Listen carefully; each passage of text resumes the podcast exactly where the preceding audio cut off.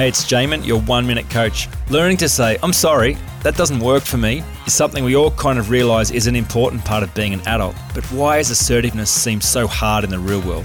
Assertiveness without letting go of neediness first is actually very dangerous. It causes you to stand up to people who have the power to hurt you.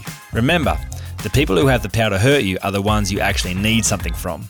It turns out that true assertiveness is simply the fruit of dealing with your neediness by taking full ownership of your value and worth first. There really is no one in my world who treats me poorly. I'm comfortable with who I am. I know I'm a good person and that I deserve to be treated well. If people don't want to treat me well, that's totally fine. It just simply means they will not be in my world.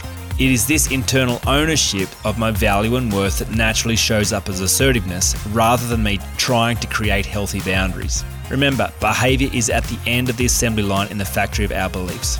For more information, go to oneminutecoach.com.au.